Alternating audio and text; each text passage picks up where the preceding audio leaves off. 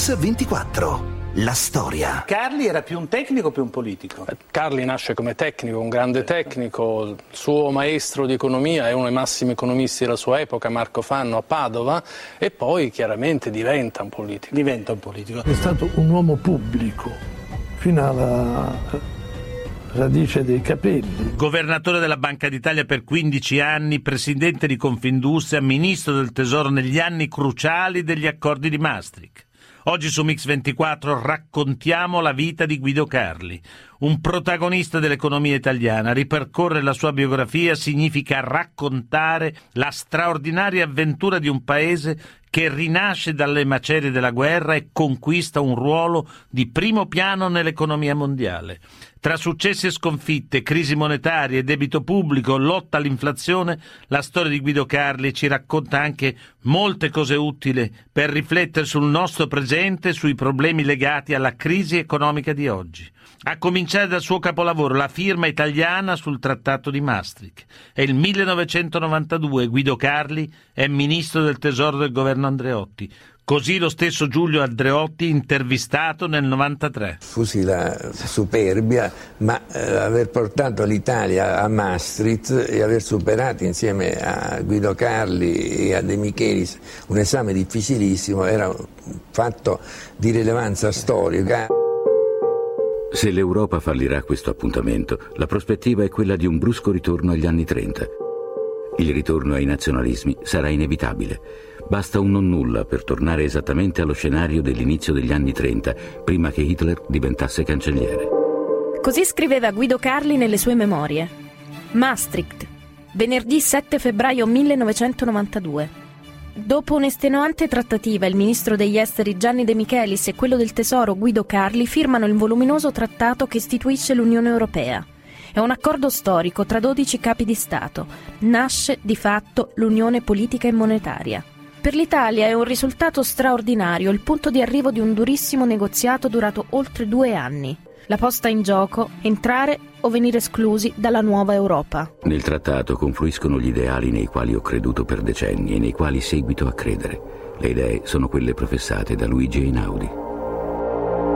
I temi sul tavolo sono due, l'avvio dell'integrazione politica e l'unione monetaria. I tedeschi sono intransigenti, i paesi che non rispettano da subito i parametri stabiliti sono fuori. I vincoli principali riguardano il deficit, il debito pubblico, l'inflazione e i tassi di interesse e di cambio. Per l'Italia l'ostacolo maggiore è proprio il debito pubblico. Sappiamo perfettamente che erano dei vincoli, almeno per quanto riguarda il debito pubblico, impossibili da rispettare. Così Mario Sarcinelli all'epoca direttore generale del Tesoro. Il compito della delegazione italiana guidata da Guido Carli appare subito proibitivo. Il tetto oltre cui si rischia di restare fuori è fissato ad un debito pari al 60% del PIL. In quel momento il debito italiano è al 101,3% del PIL. Ancora Gianni De Michelis. Veramente il ruolo di, eh, di Carli fu straordinario, perché aveva una tale autorevolezza io mi ricordo ancora eh, l'allora eh, presidente di quella conferenza, che era il ministro lussemburghese, che era un giovanissimo Juncker. E mi ricordo eh, l'influenza, come si può dire, che esercitava Carli su di lui, perfino il ministro tedesco Weigel, eh, che pure eh, era ovviamente l'interlocutore principale, quando parlava a Carli, come si può dire, non osava contraddirlo. Mercoledì 11 dicembre 1991, alle 2 di notte, dopo 36 ore di consultazioni ininterrotte, finalmente si giunge ad un accordo. Ascoltiamo Paolo Peluffo. C'erano 18 gradi sotto zero a Maastricht e la città era totalmente in festa, nonostante questi 18 gradi sotto zero, tutte le birrerie erano aperte, si ballò sino all'alba. E io lo, lo vidi uscire da questo hangar di questo centro congressi verso le 2, le 3 del mattino col suo cappotto, lui non respirava quasi e aveva questa pompetta, diciamo questa bombola di ossigeno che si portava per respirare ed era un uomo felice e aveva finito il suo ultimo, il suo ultimo servizio alla nazione. Carli ottenne una formulazione della frase scritta eh, che, era, che era tale da permettere all'Italia di poter comunque partecipare. Per aderire al trattato non è più necessario che il debito stia entro il limite prestabilito, bensì che si avvicini al valore di riferimento con ritmo adeguato. È grazie alla formulazione di questa frase, ottenuta da Carli, che l'Italia entra nel club dei paesi fondatori dell'Unione Europea. Ancora Mario Sarcinelli. E se riuscivo a far digerire ai tedeschi una interpretazione dinamica di quei vincoli invece che una visione statica. Questo io l'ho chiamato il suo capolavoro. Un risultato straordinario dunque per l'Italia di allora, ma anche per quella di oggi. Un risultato raggiunto grazie all'impegno di tutto il Paese e ai sacrifici, soprattutto di tutti gli italiani. Ma raggiunto anche grazie, come abbiamo visto, all'autorevolezza, alla credibilità, all'impegno di Guido Carli. Nato a Brescia il 28 marzo 1914, Guido Carli si laurea in giurisprudenza all'Università di Padova negli anni 30, come molti suoi coetanei della buona borghesia del nord, perfeziona gli studi in Germania. Parla correntemente inglese e tedesco, in casa respira l'atmosfera del dibattito politico ed economico che si sviluppa attorno alla figura del padre Filippo, professore di sociologia e di economia. Tra gli amici di famiglia anche un giovane sacerdote, Giovan Battista Montini, futuro Papa Paolo VI. Paolo Savona, allievo di Guido Carli è stato sempre estremamente riconoscente eh, a Montini e lo ripete continuamente anche nelle sue memorie, anzi dice che la sua carriera inizia perché Montini lo presentò in, a Liri, eh, eh, a, a Beneduce a Menichella. A soli 23 anni Guido Carli si trasferisce a Roma dove entra come funzionario all'IRI guidato da Alberto Beneduce e Donato Menichella. Il primo giugno del 1940 sposa Maria Pugliese, figlia di un famoso avvocato romano. Con la moglie era molto affettuoso, lei dipingeva anche, gli aveva invaso, invaso il bagno e eh, la toilette, insomma.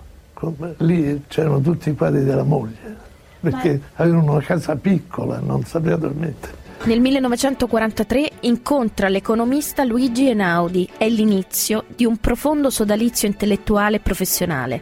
È proprio Einaudi che il 5 gennaio del 1945 diventa governatore della Banca d'Italia ad affidargli i primi incarichi di responsabilità. Ancora Paolo Savona, allievo di Guido Carli. Einaudi gli diede incarico di seguire il problema dei cambi il problema del cambio della, della, lira e quindi l'adesione al Fondo Monetario Internazionale che significava fissare le, il rapporto di cambio col dollaro e da lì quindi il rapporto di cambio con l'oro. Dopo aver fatto parte della delegazione italiana al negoziato di pace di Parigi, il 3 gennaio del 1947 Carli vola a Washington insieme ad Alcide De Gasperi e Donato Menichella. È la delicata missione per definire l'alleanza con gli Stati Uniti e i primi aiuti americani. La trasferta americana è un successo. L'Italia viene ammessa nel Fondo Monetario Internazionale e Guido Carli vi assume un ruolo di primo piano. A sostenerlo, ancora una volta, è Luigi Einaudi. Dice la leggenda, ma parlo della leggenda, che Carli inventava le statistiche per convincere il fondo che l'Italia stava andando bene e lo faceva per il bene del paese. Guido Carli insomma si impone come uno specialista del mercato dei cambi, dotato di una riconosciuta competenza economica e di una cultura europea e internazionale.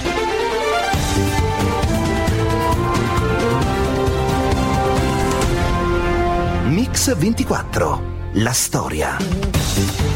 Bentornati su Mix24, stiamo raccontando la storia di un protagonista inedito della nostra storia economica, Guido Carli. Già a 33 anni Carli si impone come una figura di spicco nella cultura europea e internazionale. Dopo molti ruoli da tecnico arriva per lui il primo incarico politico e il 19 maggio del 57 il democristiano Donezzoli lo vuole nel suo governo come ministro del commercio estero, un'avventura destinata a durare molto poco. In quei giorni Perfit, forse lei non lo ricorda, ma può ricordarlo perché Perfit è un autore francese che aveva scritto un libro alle Camere sul Vaticano, in cui raccontava tutte le retroscene del Vaticano. Ci fu una reazione molto forte dell'opinione pubblica cattolica nei confronti di Perfit e si pensava addirittura di censurare il volume. Il Vaticano non voleva che Perfit continuasse a frequentare l'Italia perché eh, si informava un po' troppo, riusciva ad avere dei retroscena sul Vaticano, insomma non voleva, però non poteva impedirgli di entrare in Italia al Vaticano. Lo chiese al governo democristiano credo fosse anche dichiaratamente un omosessuale, cosa che a quell'epoca faceva ancora sensazione. Per tutte queste ragioni proprio, la bizzarria di Carli fu di dire voi vietate l'ingresso a uno che vuole venire in Italia per fare i suoi studi, e per di più è uno, insomma, eh, non proprio in regola con i canoni della cultura corrente, ecco, e allora io mi dimetto. Si rimise dal, dal governo perché non appro- per, per spirito liberista, liberale. Pochi, me- pochi, mesi dopo fu nominato governatore. Una scelta controcorrente di uno spirito liberale e anticonformista. Così vengono giudicate le dimissioni di Carli. Per lui l'appuntamento con la politica è rimandato di qualche decennio. Ora sta per assumere il ruolo più importante della sua vita. E il primo luglio del 58 nasce il governo Fanfani, il primo della stagione del centro-sinistra. Tra i suoi obiettivi c'è il rinnovo dei vertici della Banca d'Italia. Ricordo con gioia il giorno del passaggio di consegne, perché Menichella volle regalarmi un piccolo oggetto che mi avrebbe legato idealmente al suo passato. Egli mi consegnò due chiodi intrecciati e con il suo sorriso burbero mi chiese di districarli. Ciò fu considerato un test sufficiente per l'assunzione di colui che sarebbe divenuto governatore della Banca d'Italia. Così Guido Carli nelle sue memorie. Con Guido Carli la Banca d'Italia cresce il proprio prestigio e il proprio potere fino a diventare il più importante punto di riferimento dell'economia italiana. Il nuovo governatore la guida con piglio manageriale e inizia un'opera di profonda riorganizzazione a cominciare dal servizio studi. Con Carli non soltanto si, si, modernizza, si apre alle nuove, alle nuove, tecniche, si apre a, molto di più ai, ai, giovani. Questo è il problema che ponemmo al primo posto dei nostri pensieri, come la discussione, la ricerca, il vigore e la fantasia che in essa ponevano i giovani potessero contribuire alle nostre decisioni di fronte ad una società sempre più complessa. Quando Carli si insedia in via nazionale, per l'Italia è un periodo di forte crescita sociale ed economica. Grazie al basso costo del lavoro e all'apertura dei mercati internazionali, l'economia italiana vive uno sviluppo senza precedenti. Il governatore della Banca d'Italia ha affermato che la tendenza ad un aumento del costo del lavoro maggiore dell'aumento della produttività, qualora dovesse continuare, non potrebbe non ripercuotersi sul livello dei prezzi. La banca con lui diventò la tribuna dalla quale un potere dello Stato, non del governo, dello Stato, qui bisogna fare una distinzione tra Stato e governo, che adesso è passata di moda ma è fondamentale, e, e, e quindi da questa alta sede dava il suo giudizio su come eh, la congiuntura economica veniva affrontata eh, dal governo. Con Carli Via Nazionale la Banca d'Italia cresce il proprio potere e diventa il punto di riferimento dell'economia italiana. Carli unisce il carisma del leader al rigore dello studioso, nel lavoro come nella vita privata. Poi la mattina usciva alle 7 precise da casa, anche 7 meno 10, e eravamo qui al Foro Italico alle 7.10, 7 e un quarto. Lui aveva avuto una tubercolosi iniziale da bambino, da ragazzo, poi si era guarito, era molto atletico, eh, aveva un corpo molto atletico e faceva due ore di piscina al giorno. Il nuoto è uno sport che mentre lo si esercita non consente di continuare a pensare alle cose che hanno occupato il cervello e lo rioccuperanno nel corso della giornata.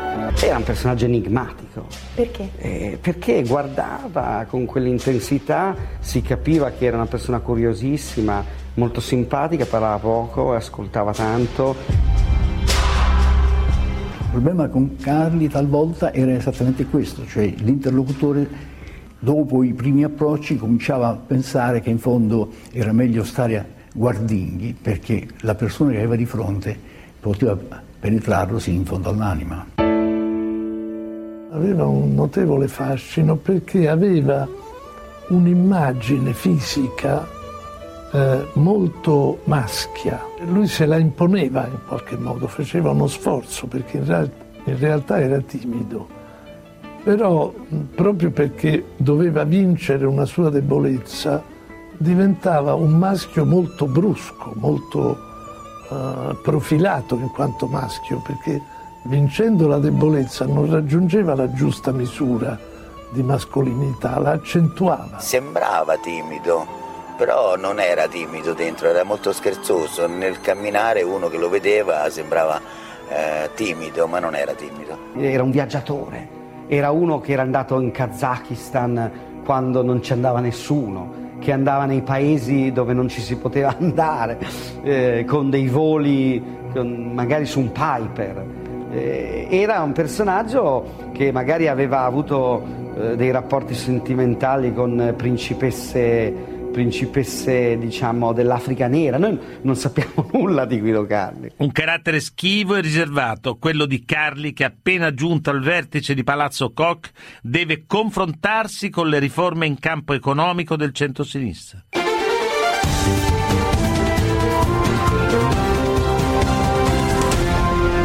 Mix 24. La storia. Bentornati su Mix 24 con la storia di Guido Carli. Il 2 marzo del 62 il Presidente del Consiglio Amintore Fanfani legge alla Camera il suo programma. Tra gli obiettivi c'è la nazionalizzazione dell'industria elettrica, così Paolo Savona, allievo di Carli. Quello è stato il momento in cui Carli ha incominciato un qualche elemento di attrito col centro-sinistra.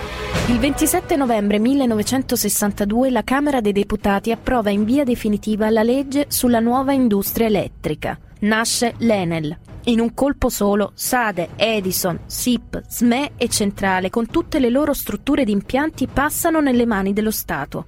Ai privati resta un totale di indennizi di risarcimento pari a 1.500 miliardi di lire. Secondo il leader socialista Riccardo Lombardi è solo la prima di una serie di riforme. Fu una battaglia vinta contro un monopolio esclusivo, parassitario e speculativo. Assunsi una posizione nettamente contraria. Mi preoccupavano le conseguenze che la nazionalizzazione avrebbe prodotto sul funzionamento dei mercati finanziari proprio in un momento nel quale si manifestavano le prime iniziative volte ad accrescerne la funzionalità. La contrastò, ma quando si decise che si doveva fare per ragioni politiche, fu l'architetto dell'operazione. Il governatore prende parte alla commissione che prepara il testo di legge sulla nuova industria elettrica nazionale. Insieme ad Enrico Cuccia, amministratore delegato di Mediobanca, escogita una soluzione per rendere produttivi gli indennizi destinati alle ex società elettriche. In fondo, il mio buon rapporto con Enrico Cuccia si fonda su questo intento comune, erigere una barriera che consentisse alle imprese private di continuare ad esistere. Un confronto serrato allora, quello di Carli con il centro-sinistra, non esente da polemiche e critiche sul ruolo della Banca d'Italia in quegli anni. Anni nei quali si manifestano le prime difficoltà dopo un periodo di crescita apparentemente inarrestabile.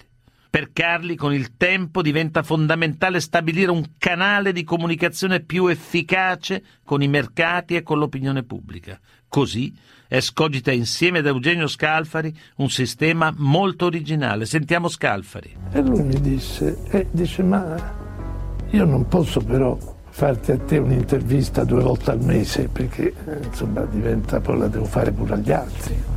Allora io gli dissi, noi parliamo, io poi mi vado a fornire gli ulteriori dettagli da Ciampi, dopodiché scrivo. Lo firmo però con uno pseudonimo. Beh, erano degli scoop terribili, a volte anticipavano le, eh, alcune, eh, spiegandole alcune scelte di politica monetaria che il sistema sociale e culturale italiano non aveva gli strumenti per comprendere. Era una eh, direi alimentazione di informazioni privilegiate, giusto o sbagliato che sia, Carli aveva deciso di farlo tramite Scalfari, per poter poi raccogliere le reazioni nel sistema. Insomma, il governatore della Banca d'Italia che scrive commenti con uno pseudonimo sul settimanale di punta dell'opposizione laica e di sinistra. È l'altro volto di Guido Carli, che convive con quello austero e rigoroso del Gran Commi di Stato. E gli anni di Bancor sono anche quelli della prova più difficile per via nazionale. Il rallentamento dell'economia e i mutamenti sociali inaugurano la stagione delle grandi rivendicazioni salariali. La spesa pubblica cresce i governi fanno appello alla banca centrale per finanziare le proprie scelte. Per molti economisti è una tendenza estremamente rischiosa perché c'è il pericolo dell'inflazione. Carli ne è consapevole, ciò nonostante non esita a sostenere queste politiche. Ascoltiamolo nelle sue memorie. Ricordo ancora i volti degli studenti che, pochi mesi dopo, sarebbero passati ogni mattina in corteo a Via Nazionale, segnando il passo e gridando Carli, Colombo, avrete del piombo. Nelle sue memorie scrive, potevo io ignorare il corteo di studenti e di lavoratori che passavano sotto le mie finestre in via nazionale eh, e che a un certo punto, se si fossero veramente mossi tipo rivoluzione sociale come è accaduto adesso in Nord Africa, probabilmente tu non saresti riuscito più a seguire nessuna politica monetarista. D'altronde oggi la Banca Centrale Europea sta esattamente acquistando titoli di Stato perché si è reso conto che in effetti di fronte a una grave crisi tu devi smettere di essere purista, monetarista, eh, invocare i sacri principi dei banchieri centrali.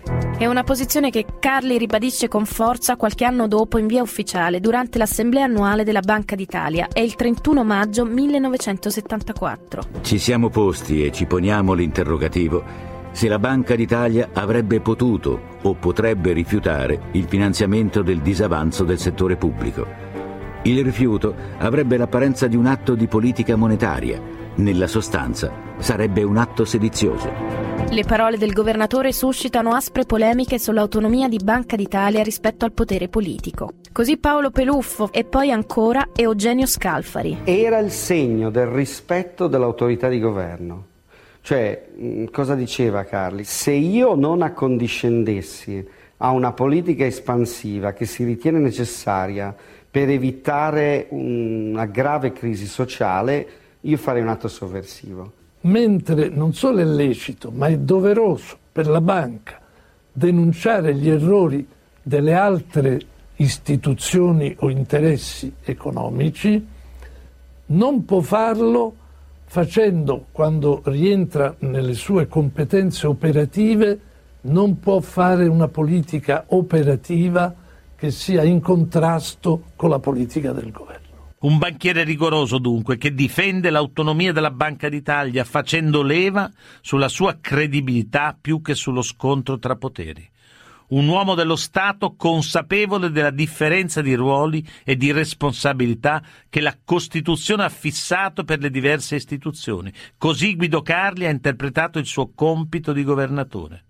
I primi anni 70 pongono problemi nuovi che Carli deve affrontare. Il 15 agosto del 71 il presidente Nixon dichiara la fine degli accordi di Bretton Woods. Il sistema monetario, nato nel dopoguerra, crolla. È in questo scenario che iniziano le grandi speculazioni sui cambi internazionali ed è in questo contesto che si compie la parabola di uno spregiudicato finanziere siciliano, Michele Sindona Ascoltiamo Paolo Cirino Pomicino. Sindona era stato, come ha ricordato più volte Andreotti, era stato riconosciuto da una serie di ambienti importanti come uno dei banchieri emergenti, come una delle mentalità, delle menti finanziarie più autorevoli sui mercati internazionali. Considerato un mago della finanza, un uomo intelligente e spregiudicato, Michele Sindona è un protagonista della scena economica. Nel 1964 per il mensile Fortune è l'uomo d'affari più geniale del mondo. All'apice della sua carriera domina un impero con 146 società in 11 paesi. In Italia Sindona è proprietario della banca privata finanziaria, diventa il banchiere di fiducia del Vaticano e gode di forti appoggi politici. Per lo stesso Carli la sua grandezza è sinistra, ma indubbia. Ascoltiamo Paolo Peluffo. Lui era eh, sicuramente, aveva visto con simpatia la, il successo imprenditoriale di Sindona e in qualche modo aveva ritenuto che fosse un elemento di innovazione in un sistema finanziario molto chiuso. Dopo i successi riportati all'estero, nel 1971 Sindona è pronto a dare l'assalto alla cassaforte del capitalismo italiano, la società finanziaria Bastoggi. Nel consiglio di amministrazione siedono la Fiat di Agnelli, la Montedison di Cefis e alcune tra le più importanti banche italiane. Anche il fondo pensioni della Banca d'Italia possiede un pacchetto di titoli Bastoggi. Sindona lancia un'offerta pubblica di acquisto a prezzi molto vantaggiosi per gli azionisti. Ascoltiamo Giuseppe Guarino. In quel periodo ero a Milano, anche, avevo collegamento anche con la Montedison. L'attacco di Sindona e Bastogi colpiva al cuore le, l'economia capitalistica italiana. E allora Cepisi mi disse, perché lei che ha rapporti con Banca d'Italia, cerca di avvertire Carli di questa in modo che intervenga. Diedi l'ordine al fondo pensioni della Banca d'Italia di non cedere il pacchetto Bastogi e invitai poi alcuni presidenti di istituti di credito a comportarsi allo stesso modo. L'intervento di Carli è decisivo. L'11 settembre 1971 l'OPA fallisce. Per Sindona è un colpo durissimo. Ma la sua attività di banchiere va avanti. Negli Stati Uniti Sindona acquisisce il controllo della Franklin National Bank, la ventesima banca del paese. Quanto all'Italia, l'obiettivo di Sindona è la fusione tra banca privata e banca unione. Il 17 aprile del 72 gli ispettori di Banca Italia chiamati a vigilare sul progetto presentano la loro relazione. L'ispezione ha rivelato numerose infrazioni della legge bancaria e una preoccupante inadeguatezza di liquidità.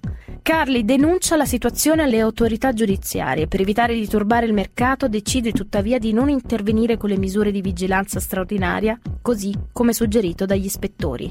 Mario Sarcinelli. Alla fine della prima ispezione alle banche sindoniane, quando gli era stato proposto eh, di eh, assumere provvedimenti di, di, rigore ed egli non, non, non lo fece, a mio avviso fu un errore fu un errore che, al quale ovviamente pose riparo successivamente, ma fu un errore. Nonostante la cautela della Banca d'Italia, la parabola del finanziere siciliano è tuttavia in fase calante.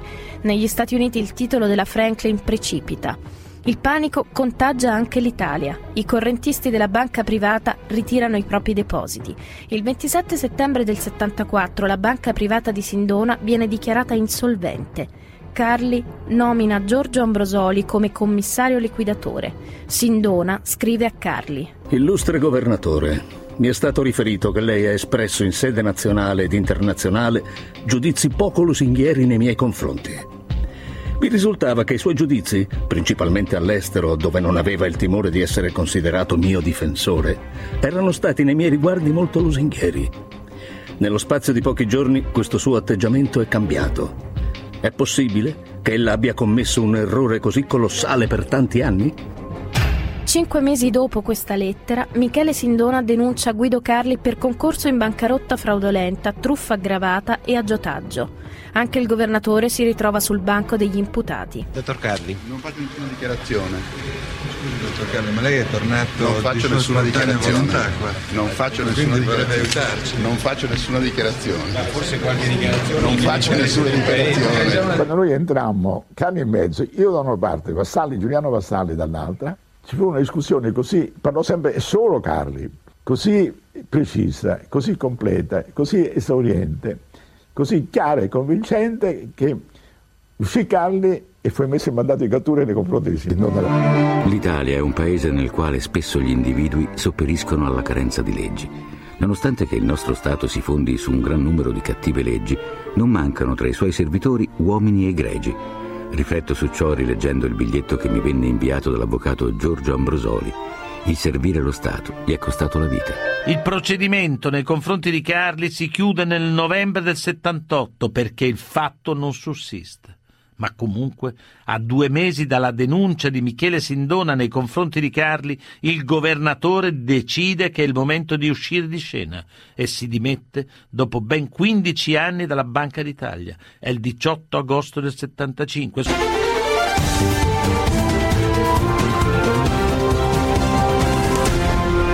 Mix 24. La storia.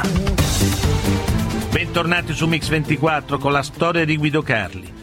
Dopo il caso Sindona, seppure uscito immune dal procedimento giudiziario, Carli decide che è il momento di uscire di scena e dopo 15 anni si dimette dalla Banca d'Italia. È il 18 agosto del 75. Ascoltiamolo. Ma dopo aver predicato per anni che uno dei mali dei quali soffre la società italiana è imputabile alla lentezza con la quale si rinnovano i quadri dirigenti, sarebbe stato sorprendente che non avessi applicato a me stesso questo principio.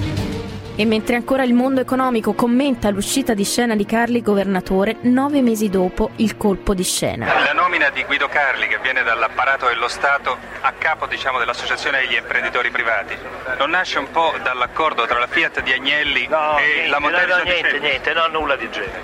No, no, nasce dalle qualità effettive della persona che è stata scelta. No, lo escludo nel modo più assoluto. Il 30 giugno del 76 Giovanni Agnelli, presidente uscente della Confindustria, propone Guido Carli come suo successore. La giunta approva con 76 voti favorevoli, 3 contrari e 6 astenuti. In un'economia libera, il processo di selezione delle imprese è assicurato quando esse operano in un regime di concorrenza, ovvero quando viene tutelata la libertà di entrata di nuovi soggetti e nello stesso tempo quando viene assicurata l'espulsione degli incapaci. Forse la Confindustria non era pronta per l'idea di Carli, forse Carli non era la persona giusta nel posto giusto. Resta il fatto che il bilancio di quell'esperienza per l'ex governatore di Banca Italia non è certo positivo. Nel 1989 Andreotti lo sceglie come ministro del Tesoro. Per Guido Carli è di nuovo il momento della politica. Ascoltiamo il nipote di Guido Carli Federico e poi ancora Giuseppe Guarino e Paolo Cirino Pomicino. Ricevette molte critiche dai suoi amici e, e molti consigli a non accettare, perché dicevano tu vai a coprire con il tuo prestigio un governo che non lo merita. Carli era Mosca, lo chiamai da Roma, si governatore, si costruisce il governo Andreotti, vedrai che gli offrono il tesoro, accetti, però sia molto attento a chi le propongono come ministro del bilancio.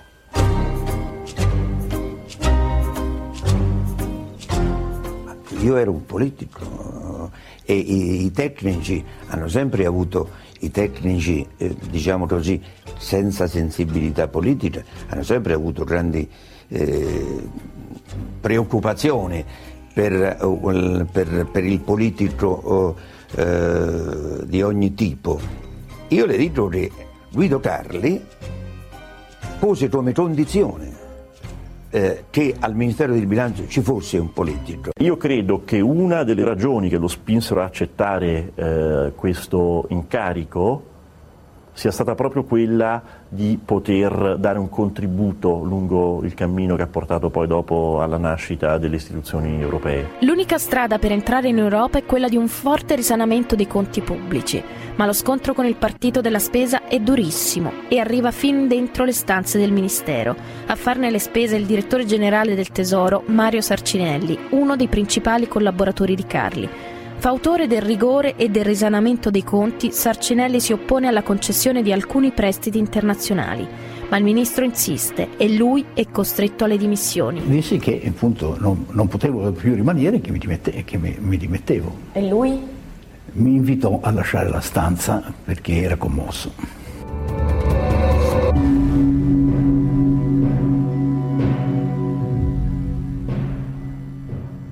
Lui in effetti per portare avanti questa idea di Europa che lo portò alla firma del Trattato di Maastricht dovette mh, fare molte concessioni, l'ultima delle quali fu l'ultima mega crescita del sistema pensionistico che lui capiva che andava contro direi, l'adesione all'appartenenza, l'appartenenza all'Europa. Carli si era impegnato sul piano internazionale a varare la riforma delle pensioni il, mm, la delegazione socialista riteneva che a distanza di otto mesi dalle elezioni politiche dell'inizio del 92 una riforma di quel genere non poteva essere fatta. Come pensa di riuscire a far passare la sua proposta Guardi, di bloccare... non insista perché non rispondo. Ho inteso sbarrare la strada a colpi di mano sul debito pubblico da parte di una classe politica così debole e screditata da non avere la forza né l'autorità morale di far accettare sacrifici ai propri elettori dopo aver largheggiato nel distribuire privilegi. Una classe politica screditata, senza l'autorità morale per adottare le politiche che servono per il Paese. È il duro giudizio che sintetizza l'esperienza politica di Carli. E proprio da questo giudizio scaturisce la sua determinazione nel perseguire l'obiettivo di far entrare l'Italia nell'Unione Europea. Solo così con quello che lo stesso Carli definisce il vincolo esterno, il paese si può salvare. La mia generazione ha avuto l'avventura di ottenere dalla sorte una nuova occasione per ritentare l'impresa ripetutamente fallita in questi decenni, innestare l'economia di mercato nel tessuto vivente, nelle fibre della società, introdurla nella mentalità della classe dirigente. Questo ultimo tentativo è rappresentato dal Trattato dell'Unione Europea, politica, economica e monetaria. Maastricht fu un pezzo della Costituzione che mancava e la salvezza dell'Italia vista nell'ancoraggio eh, all'Europa che serviva per salvare l'Italia. Lui credette molto in Maastricht, però si batté come un leone perché in Maastricht ci fosse lo spirito di Keynes. Credo che avrebbe sofferto molto per vedere diciamo, il passaggio al patto di stabilità e il, il dogmatismo tedesco diciamo, di creare un meccanismo anti-keynesiano eh, come, sta, come sta avvenendo.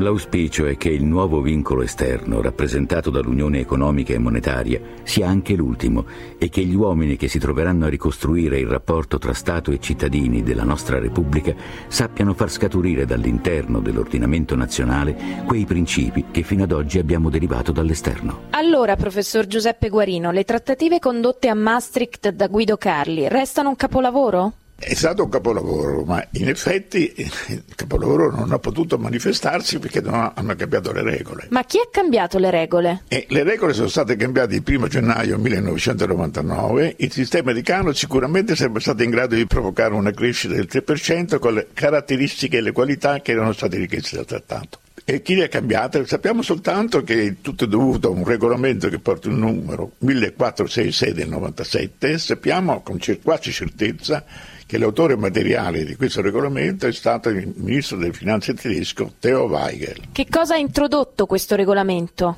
Mentre il, il sistema di cui Carli aveva ottenuto la approvazione e l'inserimento, trasformazione in norma del trattato, l'articolo 104C. Che cosa diceva l'articolo 104 del trattato di Maastricht? Si basava sul, sulla premessa che gli Stati avessero un potere di politica economica tutta la parte monetaria avesse un'area grandissima di politica economica e poi avessero la capacità di indebitamento. Il trattato, come secondo nella formula di Carli, consente di superare il 3%, consente di superare il 60% se ci sono due condizioni. Uno, l'interpretazione non rigida del 3%, ma secondo la tendenza, ma uno ancora, ma che oggi è più importante, secondo me, e che in presenza di condizioni eccezionali il 3% il 60% non si applicano. E quali potrebbero essere queste condizioni eccezionali? Eh, io ritengo condizioni eccezionali proprio per aver applicato dal 1999 una norma diversa dal trattato. Norma diversa dal trattato che sicuramente avrebbe prodotto, e questo era prevedibile in base alle, alle caratteristiche del, della disciplina sostitutiva, sicuramente avrebbe prodotto una deperimento continuo dell'economia di tutti i paesi euro. Cioè sarebbe stato applicato un regolamento che impone la stabilità, cioè il pareggio di bilancio, in contraddizione con quello che era invece Maastricht che era in funzione della crescita. Perché avrebbero introdotto questo regolamento? Eh, e qui il processo dell'intenzione è certamente sempre complicato e offre delle incognite. Ma io credo che la preoccupazione di Weigel fosse che l'Italia non sarebbe stata in grado, e con l'Italia e altri paesi non sarebbe stata in grado di rispettare le norme del trattato. E in secondo luogo perché lui forse non era nemmeno persuaso che si dovesse entrare nel trattato, a dare seguito effettivo al trattato e se non fosse meglio per la Germania continuare ad utilizzare il marco. Naturalmente nessuno può dire con certezza né una cosa né l'altra. E cosa deve fare oggi Renzi? Eh, io credo innanzitutto esigere l'applicazione del trattato, il testo come è stato previsto nel, dal trattato, non un finto testo che il 3% e il 60%, no, il testo dell'articolo 104C del trattato. Ritornare a Maastricht quindi? Eh, eh, tornare 20, 20, anni dopo è un po' difficile tornare perché la situazione è assolutamente diversa rispetto a quelle che E allora che si deve fare? Eh, bisogna intanto esigere l'applicazione del trattato e nessuno invochi delle norme che non ci sono nel trattato. Quindi una qualsiasi cosa venga imposta va verificato se è consentito dal trattato o no. Beh, però c'è un regolamento che forse è venuto dopo. Il regolamento è una fonte di rango inferiore E quindi quando c'è un trattato multilaterale, e poi sono tre trattati multilaterali che dicono la stessa cosa, perché il trattato sull'Unione Europea, quello sotto il nome di Maastricht, poi è stato confermato dal trattato di Amsterdam e poi è stato confermato dal trattato di Lisbona, che è quello oggi in vigore.